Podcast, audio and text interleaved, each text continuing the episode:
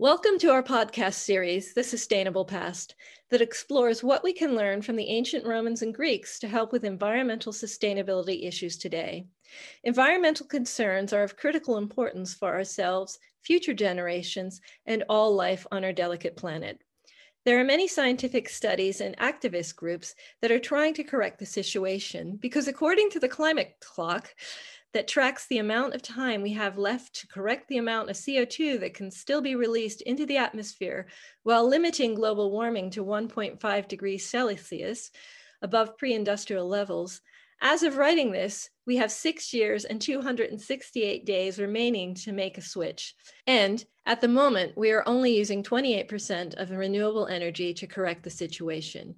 Yet, what can those embedded in the arts and humanities do to help prevent this crisis? We realize that many people are concerned about the situation, but when faced with the statistics represented on the climate clock, might feel overwhelmed, especially if they are not a scientist or part of an environmental activist group.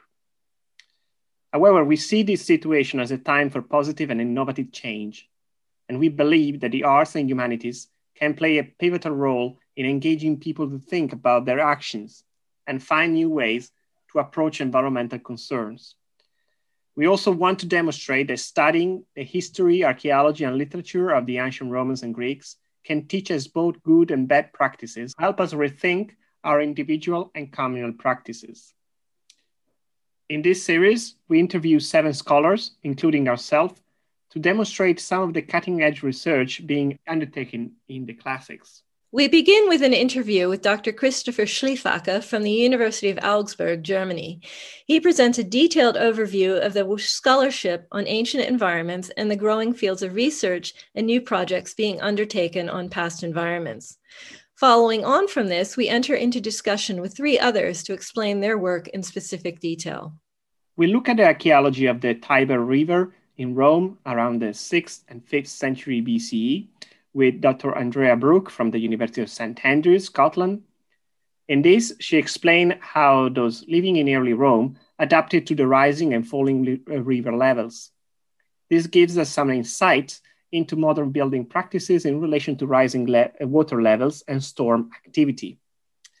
We move to literature on mountains and ancient peoples, relationship with them in our interview with Professor Jason Koenig, who is also from the University of St. Andrews and part of the Center for Ancient Environmental Studies.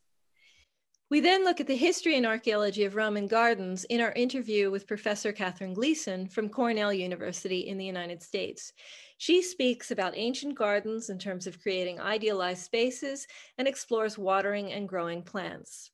We conclude by interviewing ourselves. We begin with both Dr. Giacomo Savani, um, who is a postdoctoral research fellow in the School of Classics at the University College Dublin in Ireland, and a visual artist, along with Dr. Matthew Mandich, a Roman archaeologist and currently an MA student exploring urban planning at the University of San Francisco in the United States. Both speak about their recent workshop entitled Antiquity and the Anthropocene. In this, they brought together scholars and artists working on and representing the environment. Dr. Patty Baker, affiliated scholar at Virginia Tech, United States, and founder of Pax in Natura, and speaks about her work on the recreation of ancient floristry and how it can impact change in the beautiful but not environmentally sound floral design industry. A theme that runs through the interviews is one of, the, of resilience. Each speaker also explains their personal view of what we can learn from the past to help make the world more sustainable for the future. We hope that you enjoy listening to this podcast and find that they provide insightful and hopeful vision for slowing and eventually stopping the ticking climate clock.